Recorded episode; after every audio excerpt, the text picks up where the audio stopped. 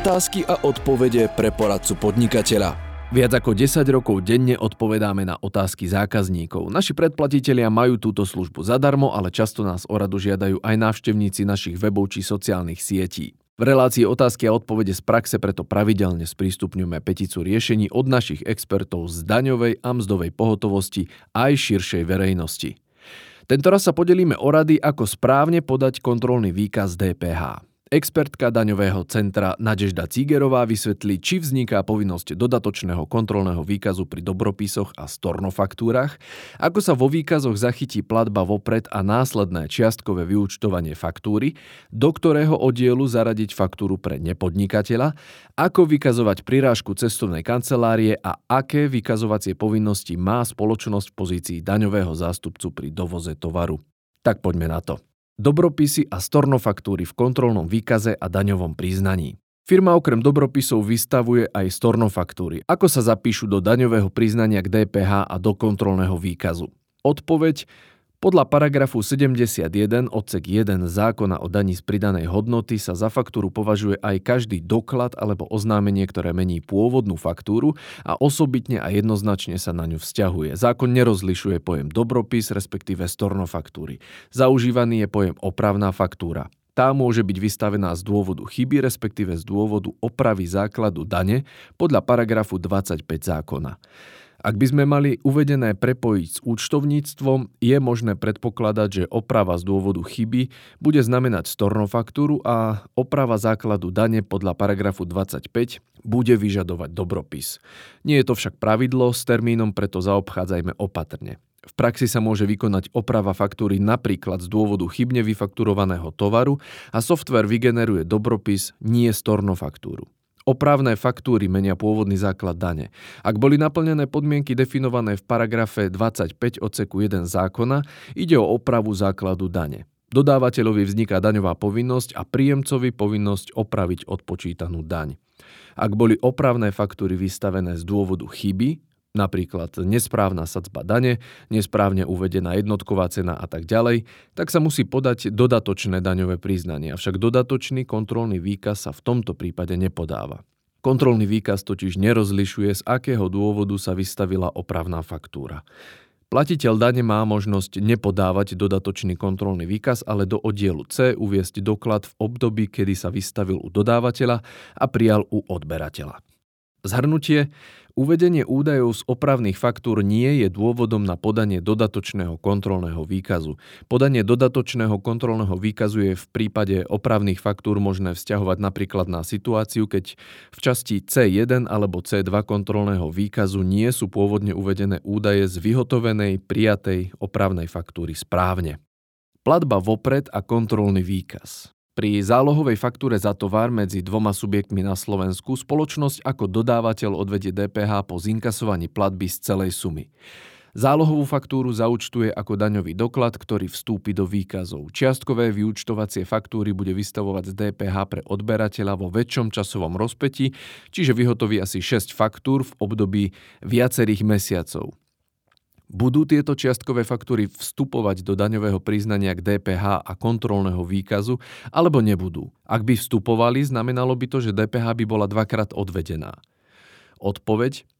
Platiteľ dane uvádza v kontrolnom výkaze aj údaje z faktúry vyhotovenej na prijatú platbu pred dodaním tovaru alebo služby. Ak je prijatá platba nižšia ako 100% z celkovej ceny za dodanie tovaru alebo služby, platiteľ dane uvedie v kontrolnom výkaze za príslušné zdaňovacie obdobie údaje z faktúry na prijatú platbu.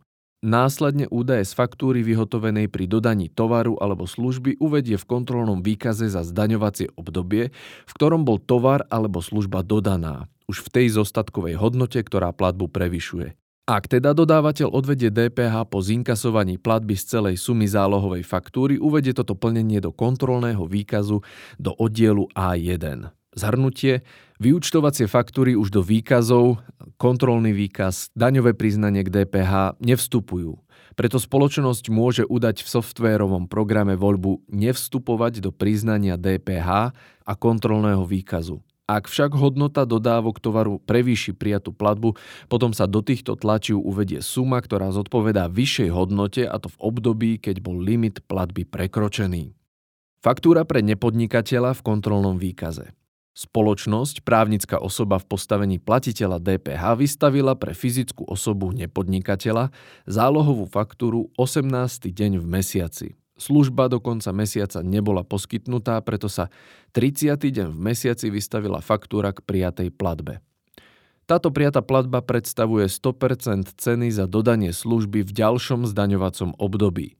Faktúra k prijatej platbe sa má zaradiť do oddielu A1 alebo D2 kontrolného výkazu. Odpoveď podľa paragrafu 72 odseku 1 zákona o daní z pridanej hodnoty je platiteľ povinný vyhotoviť faktúru pri dodaní tovaru alebo služby s miestom dodania v tuzemsku inej zdaniteľnej osobe alebo právnickej osobe, ktorá nie je zdaniteľnou osobou. Kľúčové je teda rozlišovať pri fyzickej osobe, či je ako odberateľ v postavení zdaniteľnej osoby, podnikateľa, SZČO, respektíve autora, lekára, osoby prenajímajúcej nehnuteľnosť a podobne, alebo či vystupuje ako občan. Pri nepodnikateľovi sa faktúra vystaviť nemusí, čo nepriamo vyplýva z vyššie uvedeného paragrafu 72, no je vhodným účtovným dokladom. Zhrnutie v danom prípade sa faktúra k prijatej platbe vystavila, odberateľ je občan a preto vstupuje do oddielu D2 kontrolného výkazu údaje o dodaní tovarov a služieb, ktoré sa neevidujú elektronickou registračnou pokladnicou, nie do oddielu A1, ktorý slúži na údaje z vyhotovenej faktúry o dodaní tovarov a služieb, ktorú bol platiteľ dane povinný vyhotoviť podľa paragrafu 71 až 75 zákona, pri ktorých je osobou povinnou platiť daň, okrem zjednodušenej cestovnej faktúry a faktúry o dodaní plnení oslobodených od dane. Uvádzanie prirážky v kontrolnom výkaze cestovnej kancelárie. Ako postupuje cestovná kancelária pri vyplňaní kontrolného výkazu DPH v prípade zdaňovania prirážky? Ide o situáciu, keď v rámci EÚ predá službu cestovného ruchu platiteľovi dane.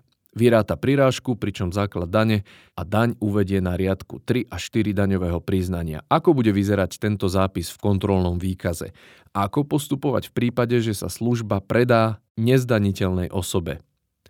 Odpoveď ak cestovná kancelária poskytne občanovi, čiže nezdaniteľnej osobe službu cestovného ruchu v rámci EÚ, údaje z predmetnej fakturácie zahrnie do časti D2 kontrolného výkazu. Ak túto službu poskytne zdaniteľnej osobe, či už platiteľovi DPH alebo neplatiteľovi DPH, malo by sa uvedené premietnúť v oddiele A1 kontrolného výkazu. Do kolónky Suma dane v eurách uvedie údaj 0.